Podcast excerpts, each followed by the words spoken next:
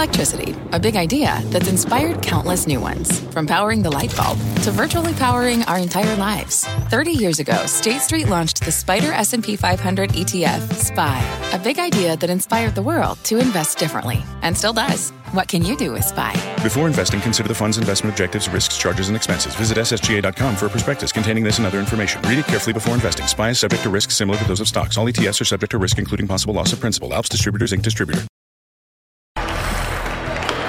Well, you got your scorecard on Wall Street, but winners stay late. Welcome to Closing Bell Overtime. I am John Fort with Morgan Brennan. And get ready for a big hour of earnings with reads on the consumer, the chip space, commercial real estate, and more. Our reporters are standing by to bring you results from Ford, Starbucks, A M D, and Simon Property Group. Plus, an exclusive interview with the C E O of Chegg, the education tech company that got wrecked today as it warns about the disruptive effects of artificial intelligence. Let's get straight to today's wild market action with all the major averages down one percent or greater. Joining us now is iCapital Anastasia Amoroso, Chief Investment Strategist, and Vital Knowledge, Adam Crisafulli. Plus, Leslie Picker is here with us to, well, talk about the banks. Uh, but, Adam, first, let's start with you. We saw Treasury's bid. We saw the JOLTS report this morning. We saw this major pain in, in regional banks as we saw the sell-off there. Why? Why the sell-off? So it's uh, a, a little a little confusing in terms of bank stocks. I think this sell-off today was different than what you saw back in March. I think the March sell-off was driven by worries about an acute fear of uh, deposit run. I don't really think that was the nature of the sell-off now. I think the focus is more shifting towards the secular outlook for a lot of these companies, the earnings power of the franchises. If you kind of go back to the Q one earnings, which all of them were just reported, they kind of put to rest a lot of, again, those really acute deposit flow fears. Now the question is net interest income, net interest margins are at a peak. Provisions have more upside than downside risk. Uh, funding costs continue to rise. Deposit betas continue to move higher. The regulatory environment is going to grow more stringent for a lot of these companies in the wake of what happened with um, Silicon Valley and First Republic. And so it struck me as, as a different type of a sell-off, one driven more by the long-term earnings power of the franchise versus an acute deposit run, which was more the March story. Huh. Um, Anastasia, when you look at what the banks are doing, and then we've got a Fed meeting tomorrow, how much does that setup matter? Because everybody still expects the quarter point, but it's the color after that that particularly matters. And if stuff is breaking at least in the stock market, if not in the fundamentals, how much does that factor in? Yeah, well, I think the sell-off today is a bit of a message to the Fed to say, look, there, there's not an acute crisis per se that's still ongoing in the banking sector, but there's still pain throughout the sector. And the reason why I think the bank action should really matter to the Fed is because, remember, in the last F O M C meeting, Fed Chair Powell really gave us new metrics to watch in terms of whether they're going to be raising rates or not. And that is the extent of the credit tightening that's happening in the economy. Well, John, if you look at the charts, I mean, they kind of really catch your attention because even though the deposit, the massive deposit outflows from small banks have stalled out, which is good news, look at the credit flow. If you look at the net credit flow over the last four weeks, it is absolutely collapsed coming out of the small banks. It is also retrenched coming out of the large banks. So I think the Fed has to look at the price action that we saw today. They have to look at the credit charts and say, look, we've tightened rates enough. You know, maybe it's another twenty-five basis points. But after that, just let this Fed tightening kind of hand it off to the credit tightening because it is playing out and is in full swing right now. Uh, let, let's get a deeper look into the banks. Regionals getting hit hard. PacWest and Western Alliance leading to the downside. But a number of other household names also caught up in the damage, including KeyCorp, Zions, U S. Bank Corp, Citizens. Uh, the K R E was down uh, more than six percent today. Leslie Picker, what happened? Yeah, John, it's it's actually kind of a head scratcher in many ways because you look at what the regional banks did yesterday, uh, it, you know, wasn't even as bad. They're seeing their worst day of trading since mid-March when Silicon Valley Bank and, of course, Signature Bank uh, went under. Today's slump is far steeper than yesterday's when J P Morgan announced that it had purchased First Republic out of receivership. So in speaking with analysts and investors, it appears there's no clear catalyst other than a pure hangover from yesterday's event. First Republic's bondholders and stockholders of course, wiped out in the deal. So the market is revaluing its peers as a result of that, specifically those with higher levels of uninsured deposits. As of the end of last year, when this data was published in regulatory fi- regulatory filings, Comerica, Western Alliance, Zions, and KeyBank each said at least half of their deposits were uninsured. These figures have life- likely shifted since mid-March, as uninsured deposits are seen as a bigger flight risk if bank confidence is wavering.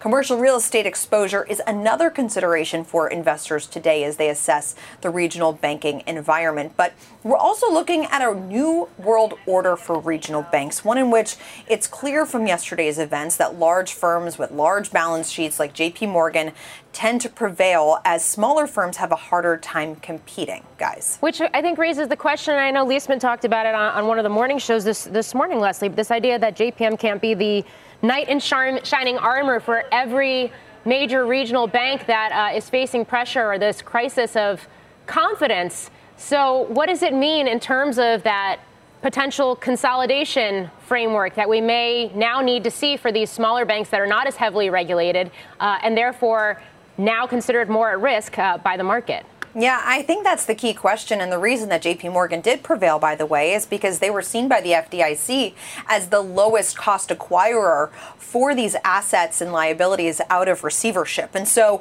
the reason that we didn't see some of the other super regionals prevail is because First Republic was was a lot to swallow for a smaller uh, smaller firm with a smaller balance sheet. J P Morgan and its universal peers are looking at somewhat of a different situation. So that begs the question. Question next time there is some sort of an auction in this type of a process, you know, how many competitors are in the room? Um, and I think that that's a, a key question as we kind of assess how this will play out moving forward if we do find ourselves in this same situation. Not saying we will, mm-hmm. but there's obviously some some concern out there. Okay. Uh, we're going to continue to dig deeper into this and into the broader market impact. But first, Starbucks earnings are out. Kate Rogers has the numbers. Hi, Kate. There, Morgan, the stock moving higher by about one percent now. Beats for Starbucks across the board for the second quarter. E P S coming in at seventy-four cents adjusted. That is higher than the sixty-five cents the street was looking for. Revenue eight point seven two billion dollars for the quarter. That is also a beat compared to estimates of eight point four billion dollars. Same store sales also higher than anticipated across the board, up eleven percent overall, higher than the seven point one percent global comp estimate. North America same store sales up twelve percent. That's also higher than the eight point five percent projected. China same-store sales, that's Starbucks' second home market, remember, growth of three percent. That also marks the first positive comp since the first quarter of twenty twenty-one. Remember, last quarter, China business really saw some challenges due to ongoing COVID concerns there. Store traffic in the U S has also surpassed pre-pandemic levels in the company's busiest day parts in the U S. And Starbucks Rewards members are at thirty point eight million. That includes a four million member increase in the U S year over year. The stock is higher by just under about a half a percent now, guys. Back over to you. Yeah, you started talking. It was lower. Then it moved higher. All uh, over the place. As you broke down the numbers. Don't think that Kate Rogers, thank you. Don't miss the first on C N B C interview with Starbucks C F O tomorrow at eight thirty a.m. Eastern on Squawk Box. Meantime, Ford earnings are out too. Phil LeBeau has those numbers. Phil? John, this is a beat on the top and the bottom line by Ford for the first quarter. The company earning sixty-three cents a share, well above the street at forty-one cents a share. Revenue way above expectations, coming in at just over thirty-nine billion dollars. The street was at just over thirty-six billion dollars. An adjusted EBIT margin of eight point one percent in the first quarter. For a comparison with the first quarter of last year, that's a sizable increase. It was six point seven percent last year, with free cash flow of six hundred ninety-three million dollars. Remember, this is the first quarter where Ford is breaking out the performance of each division. That's significant, and here's why. We'll go over each of them. The ICE division, which is known as Ford Blue, this is your internal combustion engine vehicles. Huge quarter, two point six billion dollars profit on a ten point four percent margin. The E V division, the Model E, lost seven hundred seventy-two million dollars, and the commercial vehicle division, known as Ford Pro, had a profit of one point three six billion dollars. For the year, Ford is reaffirming its guidance of planning to earn between nine and eleven billion dollars, with free cash flow expected to come in at about six billion dollars. And here's the significant part of this. They are reaffirming their guidance for the performance of each of their divisions, which they set out about a month, month and a half ago. The most significant of those, the E V division, which they said about a month ago, look, we expect to lose three billion dollars. They are reaffirming that guidance that the E V division is expected to lose about three billion dollars this year. Conference call coming up at five o'clock. We'll be on it. We'll have more details if they have anything else to say in terms of their outlook. Guys, back to you. All right. Meantime, stocks down two point five percent uh, in the after-hours trade right now. Any sense on why that would be the knee-jerk initial reaction here? It's it, there's no surprises in here. And so the question becomes, Morgan, if you are a Ford investor or institutional investors, we want to know when you can turn a profit with mm. E Vs. And that's not going to happen this year. And so it's a question of what they say about, A, dealing with the price war that is going on in terms of at least with Tesla. And you saw with the Mustang Mach-E, they cut prices today. And then the other question is ramping up production. Are there going to be any changes? Anything in the color commentary from uh, the uh, C E O, uh, Jim Farley, when he's talking on the conference call. So I think more than anything, this is sort of a, okay, there's no surprises in here. That's good news. Uh, now we want to hear what they have to say during the conference call. All right, Phil. Thank you. Well, you got your coffee, your cars. Now let's get commercial real estate. Simon Property Group earnings are out. Courtney Reagan has those numbers. Courtney. Hi there, John. Yes, so Simon Property Group reporting earnings of one dollar and thirty-eight cents per share. We're not going to compare those uh, to estimates at this point because of thin coverage here, but the revenue did beat expectations at one point three five billion dollars. The street looking for one point two four billion dollars. The company also reporting uh, that occupancy was ninety-four point four percent. That was an increase of just over one percent. From a year prior. Base minimum rent per square foot, fifty-five dollars and eighty-four cents. That was an increase of just over three percent year over year. And retailers reported retail sales per square foot also increased three point three percent.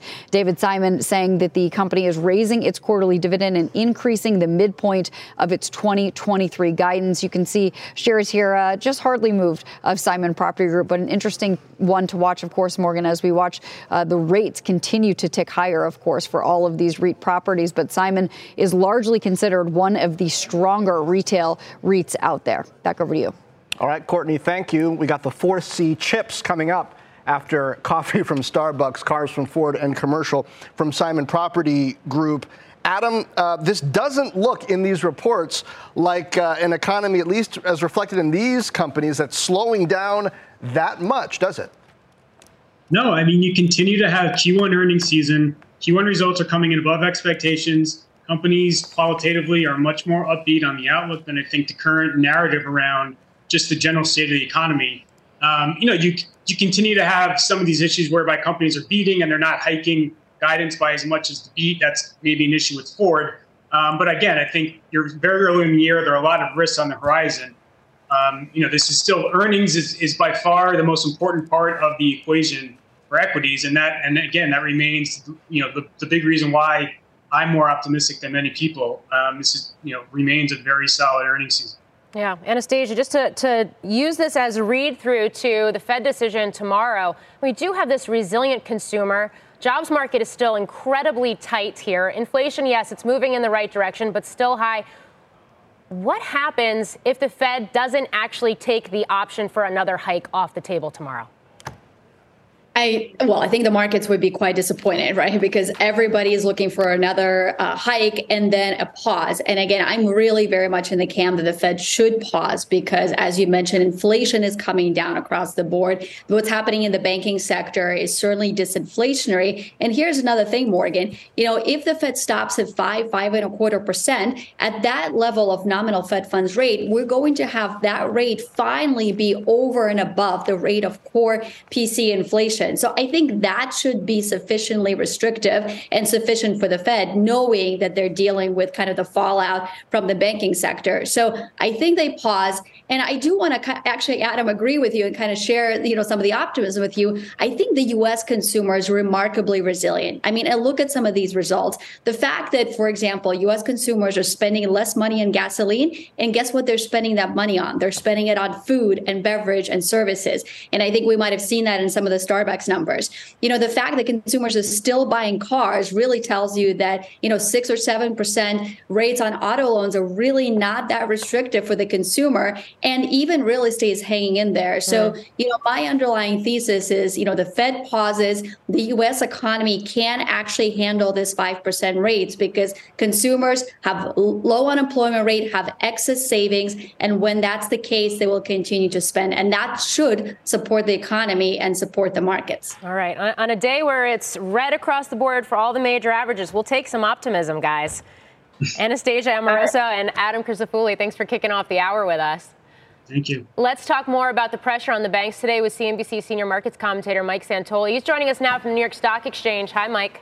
Hey, Morgan, you know, uh, from when I first started covering markets, you know, thirty-ish years ago, one of the most unquestioned maxims on Wall Street was the market can't really make much progress if banks are not participating. Banks are this bellwether group, or at least rallies should not be trusted if banks are not involved. Well, if you look over a longer span of time, it hasn't really proven to be the case point to point. This goes back fifteen years to March of two thousand eight. That's when Bear Stearns failed. You've seen essentially dead money from the K B W Banks Index since that point. As a matter of fact, you go back twenty years, the K B W Banks Index is flat. We should keep in mind, Citigroup shares are still ninety percent off their two thousand six high. Bank of America shares are still about half the level in oh six. And yet the stock market, obviously, because of the mix of companies in the S and P five hundred, has in fact made a tremendous amount of progress. What you can have is Uh, bank stocks going south in a very urgent way that says liquidation and financial conditions are tightening. That's what we have right now. So here, this is going to keep the overall market in check, even if it doesn't have uh, the overall S and P five hundred buckle to new lows. So I do think that's why we're paying attention, not because banks have to lead our way out of it. And when it comes to the Fed and when it comes to the way short-term yields have behaved, take a look at the one-year Treasury bill yield over the last year, and it's, it's worth ch- checking on this level relative to how it got here. This is basically when the overall market said, we know where the Fed's destination is likely to be. This was August, October. That's when the stock market bottomed. When we got a fix on, we think where the Fed's going to settle out with short-term rates in the zone of four and a half to five plus or minus percent. That's what we got. And then you got some hot January uh, jobs numbers. People thought that the economy was reaccelerating. You had some hawkish Fed speak. And then it was going to be six percent is going to be the destination rate on the Fed funds rate. And then you got S V B. And it all turned about. Well, we're right back to where we were in this steady state spot right here. What it implies is probably another quarter point Uh, tomorrow. That gets you to five to five and a quarter. This yield will converge with the Fed funds rate in one year's time. And so it kind of builds in maybe one cut in there between now and then.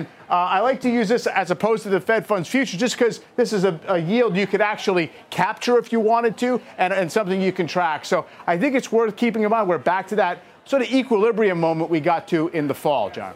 Uh, Mike, love to get your take on what happened with the banks, particularly the regionals today. Uh, it seemed like Goldman Sachs had a note saying that short started it, but then uh, others piled in, and sort of what that means based on what you said earlier about the K B W and, and sort of the role that banks play uh, in the overall market. I'm not sure one single thing happened to actually prompt all the selling in the regional banks today. You do have this setup, though, where there was a failure for the banks to take a lot of relief from the F R C resolution, the J P Morgan taking it over. Yesterday, I would have thought that would be seen as a clearing event. It wasn't.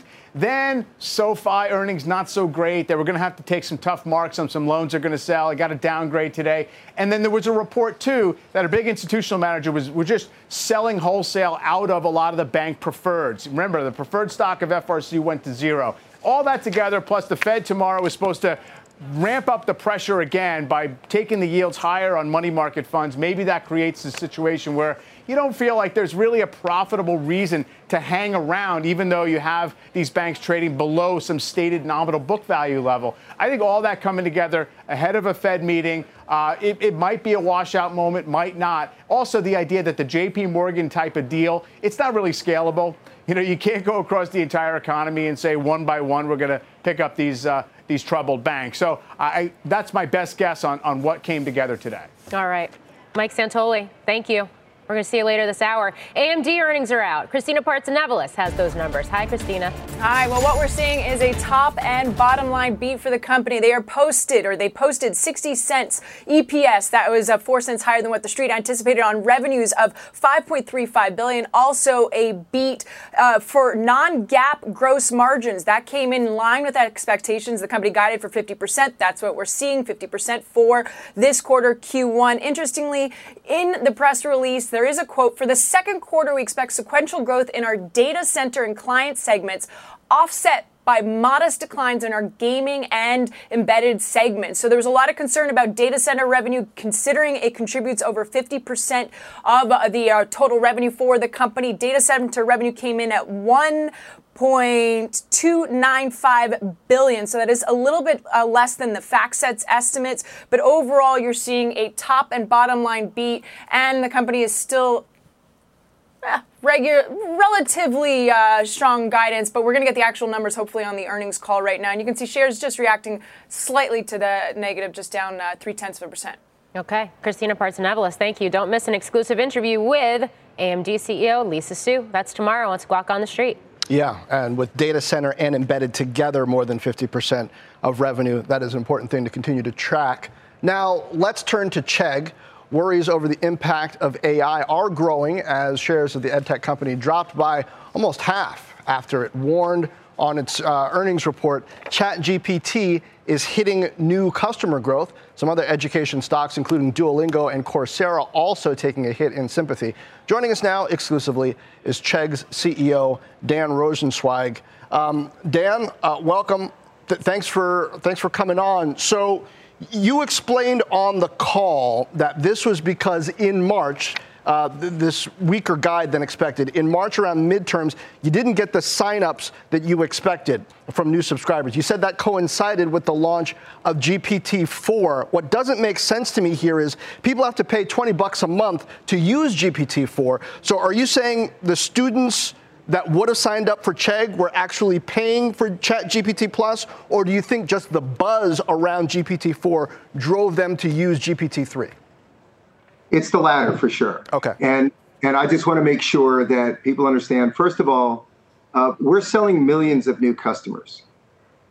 But coming out of COVID, we expected this year to see increased growth rate uh, beyond what we were seeing last year. And at the moment, we just aren't seeing that. So overall, Chegg is an extraordinarily healthy company. We have more than enough cash to pay off our debt. Uh, we're generating a tremendous amount of EBITDA, a tremendous amount of free cash flow. And what we said was its its students are becoming increasingly aware of A I and ChatGPT. The awareness has gone way up over the last several months. It's gone up four times. Usage has gone up eight times for more things than just education, by the way. They just use it for a lot of things because they're learning it and they're interested in it, as you can imagine. Um, so what we said was, at the moment, uh, we just are seeing some impact on new account growth. And so therefore, we're just going to guide quarter by quarter for a while mm-hmm. until our exciting product, which is called CheggMate, comes out, which integrates in ChatGPT four and what Chegg can do. It'll only be available on us. All the data will be blocked off from ChatGPT. And so we're really excited about the future. And I think this is extraordinarily overblown. And I don't normally say that. I don't really talk about the stock price much, but this is just Um, well, this is quite a move. I mean, this it's, is it's quite a move. It's quite a move for a company that generates free cash flow, generates EBITDA, um, and you know has over two hundred million dollars in cash above our debt. Well, so, Dan, th- this is a market where we've seen some A I hype moves to the upside. This is one of the first A I horror moves that we've seen to the downside. So, in a way, there's just a lot of volatility around this A I idea. But let me ask you here: what happens when G P T four comes out of beta with so many companies, including yours, and is in the wild? Khan Academy is testing an A I-driven tutor, uh, Khanmigo, that sounds like it's going to compete with CheggMate. I- is there a real issue here in with A I? You facing more competition in your core market that A I is enabling, or no? No, uh, we don't think we're facing it in the core market. We just think we're facing it as a result of an extraordinarily exciting platform shift that needs to be embedded into not just our services, but lots of services. And anybody who thinks that A I is not going to have an impact just isn't really paying attention. I mean, the fact is we didn't bother to get on the N F T bandwagon or the Bitcoin bandwagon. We didn't think any of those things were, were likely to be relevant to us or relevant necessarily at all. This one, though, allows you to do things that's pretty exciting. And so the magic of who wins in the end is the one that has the best experience, um, has accurate answers, which ChatGPT does not have, um, has uh, the combination of what it can do with conversational real-time information, definitions and things like that, along with the proprietary database of over ninety million solutions and a billion different education pieces, where we train it against our data so that it's accurate and more student-friendly, more relevant, more personalized, all things you can't get on ChatGPT. And one of the things that people need to understand is students can't be wrong when they do homework or when they learn things. ChatGPT is often wrong, and it's not going to be right anytime soon.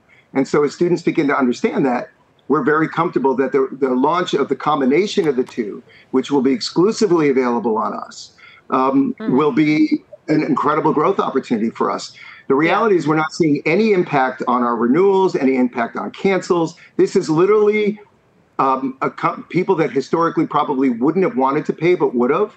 Uh, and we just saw it and we said, let's just do it quarter by quarter. And so this is significantly overblown in our opinion. Hey, Dan, it's Morgan. How many quarters? When we talk about when this is going to roll out, Cheggmate's going to roll out, I mean, what is your timing? And can you give us a little more detail on that? And what is it going to look like to actually monetize this product? So remember, we're a paywall right from the beginning. So we have a subscription service. So this is about us regaining the customers, uh, the subset of customers that chose to try ChatGPT for around midterm time. And we believe and hopefully will come back to us because they'll realize that ChatGPT four can't do what Chegg does, and they just aren't familiar with the Chegg experience. Chegg's existing customers love Chegg experience. They're renewing uh, at extraordinarily high rates. And second of all, they are um, they are subscribing to our more expensive product, which is counterintuitive to what we're just talking about. So we think this is a marketing conversation at the beginning, and it's a newness, and it's students trying it, and we think ultimately we'll win at the end. The product is going to roll out in beta this month. Uh, we have a video up on the website if people want to see what it could do over time. It's really exciting. So imagine the ability to have uh, a tutor in your pocket that understands who you are, where you're at school, what your subject is, what textbook you're using, what the purpose of your question is. And so therefore, we can do things that ChatGPT four can't do, um, and only Chegg with ChatGPT four can do. And that's pretty exciting. And that we think will open up huge market growth because we'll also be able to translate instantly. We're mm-hmm. going to leverage this technology inside the product, and we think that's what wins over time. All right. So so my other question for you then is the other businesses that you're building out right now, they're still not necessarily a significant piece of your revenue, but could be in the future, whether it's foreign language, whether it's it's the skilling, uh, the skill business that you're building out, career on board. How quickly can you continue to develop those and make those meaningful uh, revenue streams as well? Yeah. So, um, again, the core business is going to generate a lot of cash flow and a lot of EBITDA. And we're very excited about that. And we think this will return to growth as we roll out Cheggmate and as we compete more effectively. And that's what it takes to do it. The skill side is actually growing quite nicely. So if you actually look at the way we break out the numbers, uh, we break out another category of which skills is in. If you take out the ad business, which you said at the beginning of the year was going to be challenged, as you know, from ad businesses, and you take out the change in the business model that we did with textbooks, you can see that all of the growth is coming from skills. So right now, it looks like skills is going to be a very significant business over the next two to three years at the growth rate we're seeing now in our partnership with Guild. And we believe that next year it will be profitable. So we think we'll be one of the few skills companies that's actually profitable. So that is a line of business that we have a lot of confidence in right now and is performing extraordinarily well. So we, we look at the future as being very bright, but we looked at this moment and we said, let's not sit here and deny the fact that A I exists, that it's going to affect us, it's going to be bumpy in the short term, but we have a great plan to win in the long term, a great product, and a lot of cash and a strong balance sheet, and so we're, you know, we're ready to go. All right. Yeah, it's not all upside with A I when you get uh, disruption. Dan, appreciate it. As we've been talking after hours on some decent volume, the stock up about seven percent. Dan Rosenzweig, C E O of, K- of Chegg. Meanwhile, still ahead, we're going to talk more about the disruptive power of A I when we are joined by Box C E O Aaron Levie, whose company just announced a new integration with ChatGPT. Plus, Bitcoin, a rare bright, bright spot in today's down market. We're going to discuss that pop with MicroStrategy co-founder and executive chairman Michael Saylor, fresh off of last night's earnings report. Stay with us. At the U P S Store, we know things can get busy this upcoming holiday. You can count on us to be open and ready to help with any packing and shipping or anything else you might need. Is there anything you can't do? Um, actually, I don't have a good singing voice. The U P S... Nope. But our certified packing experts can pack and ship just about anything. At least that's good. The U P S Store. Be unstoppable. Most locations are independently owned. Product, services, pricing, and hours of operation may vary. See Center for details. Come in today to get your holiday goodies there on time. What does it mean to be rich? Maybe it's less about reaching a magic number and more about discovering the magic in life. At Edward Jones, our dedicated financial advisors are the people you can count on for financial strategies that help support a life you love. Because the key to being rich is knowing what counts. Learn more about our comprehensive approach to planning at edwardjones.com slash find your rich. Edward Jones, member S I P C. Taking a look here at shares of A M D, down almost four percent, three point five percent, despite posting better than expected earnings and revenue. Joining us now for a moment, Matt Bryson of Wedbush. Matt, is this about uh, the guide or what? I, I think it's a combination of the data center revenues coming in a bit light, uh, the guide being a, a little bit light, uh, and, and expectations having lifted a bit over the last month or so. And so on the call, you need to hear what? Um, I, I want to hear that the, the data center is going to bounce back and recover through the remainder of the year.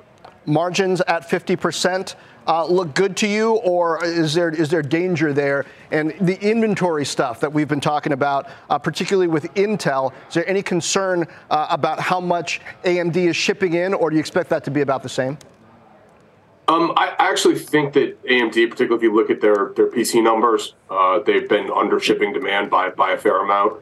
Um, so not really concerned about inventories.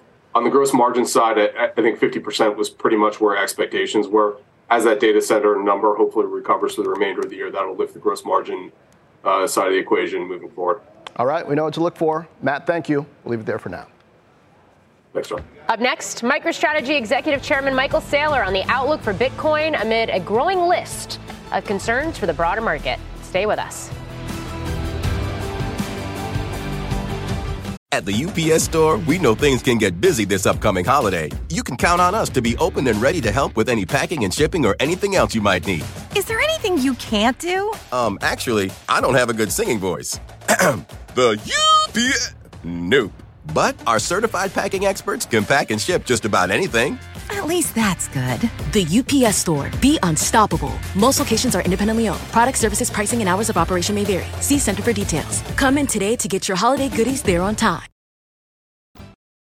Welcome back to Overtime. Bitcoin bucking the trend today and trading jumping some three percent as worries continue to swirl around the banks and the Fed comes into greater focus ahead of tomorrow. A name that typically trades in step with Bitcoin, MicroStrategy, also higher today, finishing up more than six point five percent. Uh, earnings last night topped estimates while the company bought seven thousand five hundred Bitcoin in the quarter. Joining us now exclusively is MicroStrategy co-founder and executive chairman Michael Saylor. Michael, great to have you on the show. Welcome. Yeah, thanks for having me, Morgan. All right, so let's talk a little bit about uh, earnings, because in your core software business, software licenses revenue climbed twenty-three percent, subscription services revenue up forty-six percent, but really the focus from the market, as per usual, since MicroStrategy is the largest publicly traded holder of Bitcoin, is the fact that your impairment loss for Bitcoin was so much smaller than it has been in recent quarters. Walk me through the results and the flywheel between these two companies within the company. Sure. Um, we have progressively built up a Bitcoin position up to one hundred forty thousand Bitcoin over the past two and a half years. Uh, when Bitcoin traded from sixty-six thousand all the way down to sixteen thousand, we took an impairment loss. Um, and uh, in the course of the last twelve weeks, that Bitcoin position has traded up two billion dollars in fair market value. So, of course, uh, when it's trading down, there are tax consequences and indefinite intangible write-offs. But when it's trading up, we get uh, we reverse some of the tax uh, accounting. The indefinite intangible treatment hasn't changed any. But I think the short of it is the software business is very stable, and it's a cash cow. and we use it uh, to pay our interest on our debt and to acquire more Bitcoin. And the Bitcoin itself uh, is is our belief that Bitcoin is the ultimate digital scarcity network. And because Bitcoin has been moving up about fifty percent a year on average over the last three years, the real key with Bitcoin is just to be able to hold on to it and stomach the volatility. And we have conditioned our shareholders and our bondholders uh, to understand that we're long-term hodlers. And because everybody is aligned in that interest, we're able to weather that volatility. And we end up uh, doing very, very well as Bitcoin recovers. Yeah. And Bitcoin is recovering, though. We're still well off the all-time highs. We're up something like seventy percent since the start of the year. What do you attribute that recovery to?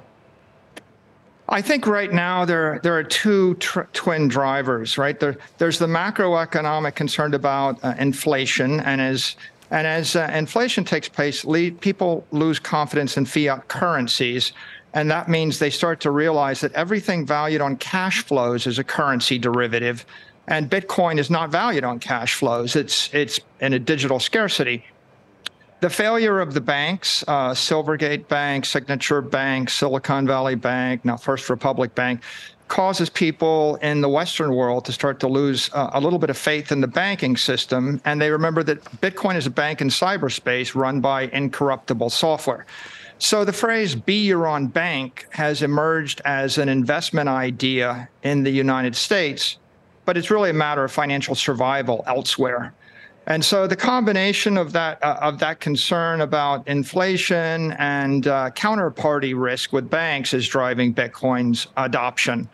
It's also being driven, by the way, by the crypto crackdown. Mm-hmm. And uh, as people lose faith in crypto exchanges, crypto securities, and cryptocurrencies, there's a natural migration of capital from those crypto ecosystems into Bitcoin, since it's viewed as the risk-off safe haven asset of the crypto space. Yeah, and certainly it's it's being handled by regulators a little bit differently, at least right now, still being classified as a commodity, whereas the S E C is, is starting to look at more aggressively other cryptocurrencies as a security. Uh, you mentioned the banks. We do talk about the three banks that, that failed, including most recently First Republic. But as you mentioned, Silvergate, it doesn't always get brought up, I think in part because it voluntary, voluntarily liquidated. But it was really the first example of a highly specialized bank, massive uninsured deposit base, mismatch in duration, questions around interest rate risk management. And it arguably set the stage for the S V B run that we saw just a few days later. I, I want to go back to comments that you made about a month before that happened, uh, the last time you and I spoke. Take a listen. The institutions that were that were improperly constructed collapsed. The Alamedas, the F T Xs, the, the Voyagers, the BlockFis of the world. But in fact, uh, Silvergate was a responsible bank. They were bl- able to meet their redemptions.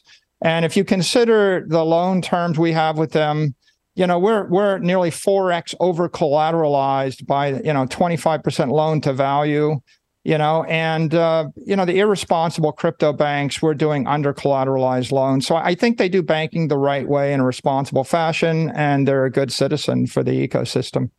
Your thoughts now? Well, you know, I, I think what happened to Silvergate is unfortunate. I'll notice, uh, I'll note that they weren't seized by the regulators. They're not in receivership. Uh, they actually were able to um, uh, to return all their deposits, and they're working out of that situation in a responsible fashion.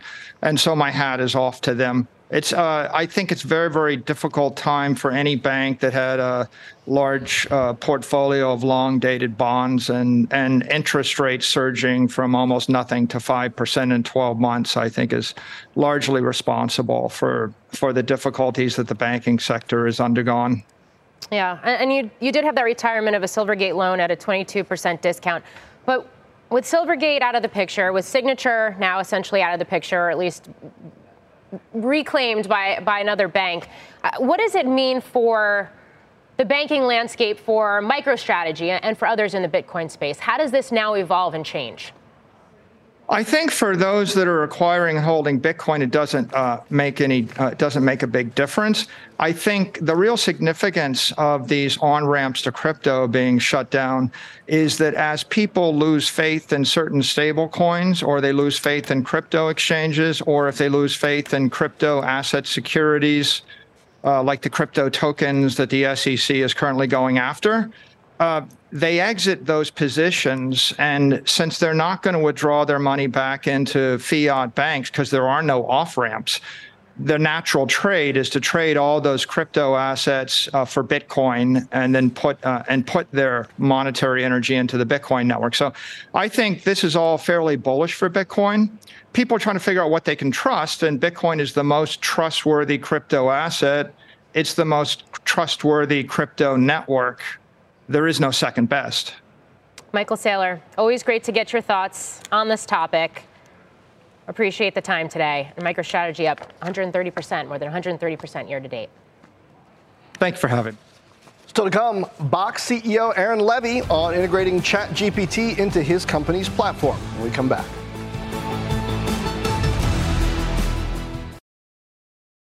Welcome back. Take a look at some of today's big after-hours movers. A lot of beats, but mostly negative reactions. Ford beating on the top and bottom lines, reaffirming full-year guidance. Starbucks also a beat on both. Same-store sales were up eleven percent globally and up twelve percent in North America. And A M D beating, but Q two revenue outlook, nah. So uh, we continue to watch that. And, of course, we mentioned Chegg, yeah. which was, nah, yeah, you know, yeah, we'll see. All right. Well, Box just announcing it's integrating ChatGPT into its platform. So up next, C E O Aaron Levie weighs in on the risks and the rewards of A I. There's a theme going here this mm-hmm. hour. And don't miss Last Call tonight at seven p.m. Eastern from the Milken Institute Global Conference, featuring Hayman Capital C I O Kyle Bass, Michael Milken, and Entertainment Studios C E O Byron Allen. Big show. Stay with us.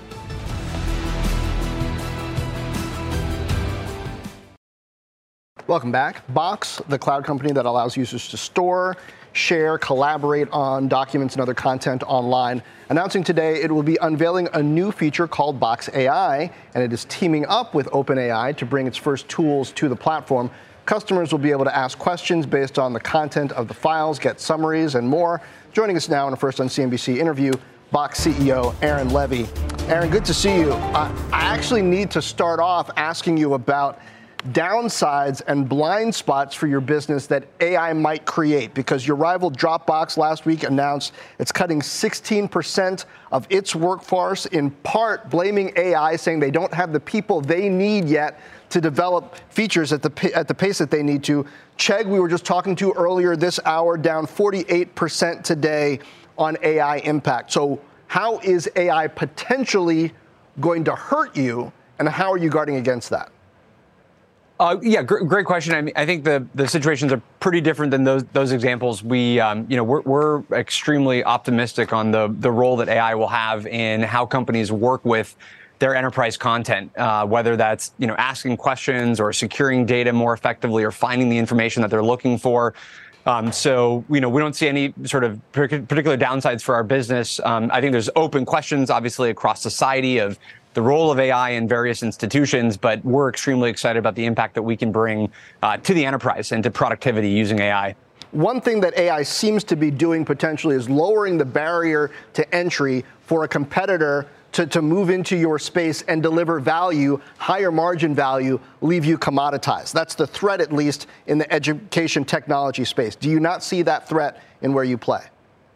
Um, we, we we don't. Um, we think that, you know, enterprises are going to care a lot about their data security, their compliance, the regulatory framework that the software providers uh, leverage that they work with, um, and the scale of the platforms that they choose. And so in all of these cases, um, this is where Box has invested well over fifteen years in building out a substantial infrastructure to help companies work with their most important information. And then A I gets layered on top of that as really a turbocharger of what you can do with that data. But um, we don't really see it as a um, as a means to get into the space and kind of, you know, you know, rebuild any of the architecture that, that we've created over uh, a decade and a half that is so important to enterprises. Yeah, how, Aaron, how are you thinking about guardrails? And I ask that because we just got reports really earlier this hour that the administration is calling the C E Os of Alphabet and Microsoft, OpenAI, and, and maybe some others uh, to have a meeting this Thursday to discuss some of the issues around artificial intelligence. If you were in that room, what would you say? Yeah, I mean, we we are uh, we're big believers in policy advocacy um, in this space. Um, I think that um, uh, this is such a new market.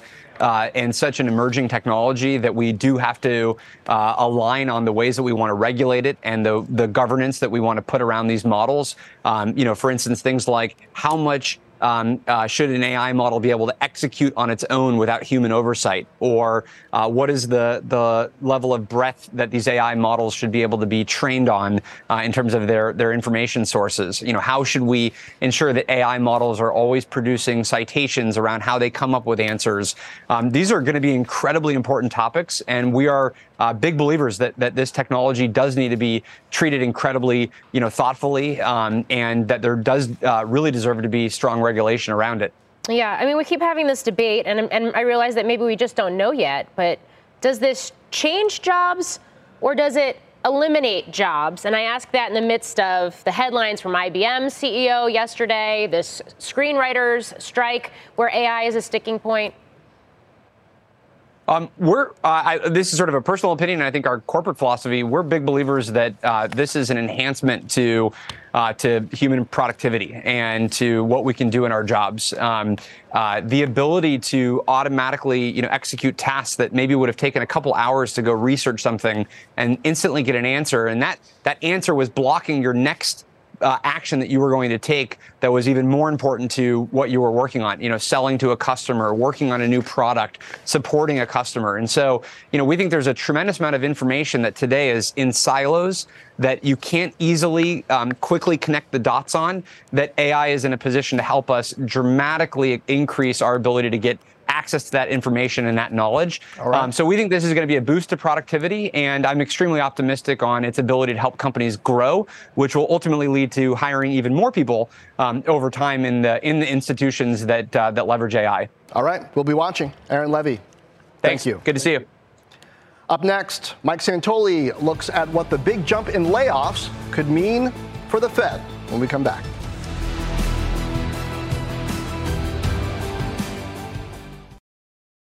Mike Santoli back again from the New York Stock Exchange with a look at today's JOLTS report. Mike?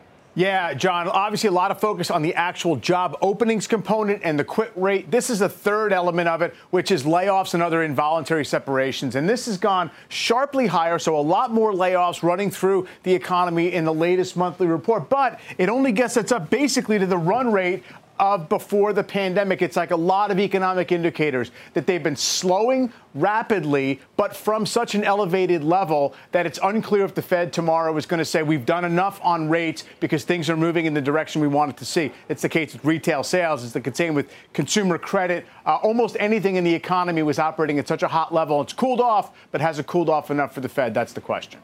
I, you know, I wonder whether the surprise hike that we saw from the Central Bank of Australia coming into today also maybe dinged sentiment here and raised some questions about whether we could potentially see some more hawkish surprises tomorrow. I think it absolutely was in traders' heads. Remember when Australia paused in rate hikes, we took it to, to heart, and there was a little bit of a rally off of that. Just this sense out there that the central banks, you know, were less your enemy. Uh, I also think there's something to keep in mind, which is that Jay Powell, in response to questions in the past, has said he's reluctant to pause uh, rate hikes and then resume them after the fact. That might have put him in a little bit of a box right there, because he may want to change the tune and say, hey, we're going to pause, we're going to reassess and see how things go for a few months without committing to being either fully done uh, or not. Or maybe, Mike, he was saying that the slowdown in credit is the equivalent of a hike. He could argue, in a way, he's hiking without hiking. Yes. There's many ways he can argue that, and that's why I think it's you have to be open-minded about the flexibility of the cover story here for what they want to do, right? Rates are high enough. They're above the rate of inflation. Growth has slowed enough that it seems like policy is restrictive. They're more or less in the target zone for where they said they're going to be. In the March press conference, remember, he said they considered pausing in March when we had the S V B thing. So there's a lot of cover if they do want to change policy pivot here. Yeah. And of course, uh, we're going to have I S M services tomorrow morning as well, which yep. The market is watching a flurry of earnings, including Qualcomm after the bell tomorrow. And then, of course, that big Fed decision. Mike Santoli, thank you. Just get another check on the markets here, John. I mean, it was it was a very rough day. The S and P finished down about one point one percent, forty-one nineteen. All the other major averages much lower as well. Yeah. Big day tomorrow as well. That's going to do it for Overtime. Fast Money begins right now. people today can spend half their lives over fifty. So it's good to be financially ready for what's important to you as you get older, like a family vacation. Cannonball! Or starting your dream business. Welcome to Connie's Coffee. How may I help you? A A R P's trusted financial tools can help you plan for whatever your future holds. That's why the younger you are, the more you need A A R P. Start planning today at A A R P dot org slash money tools.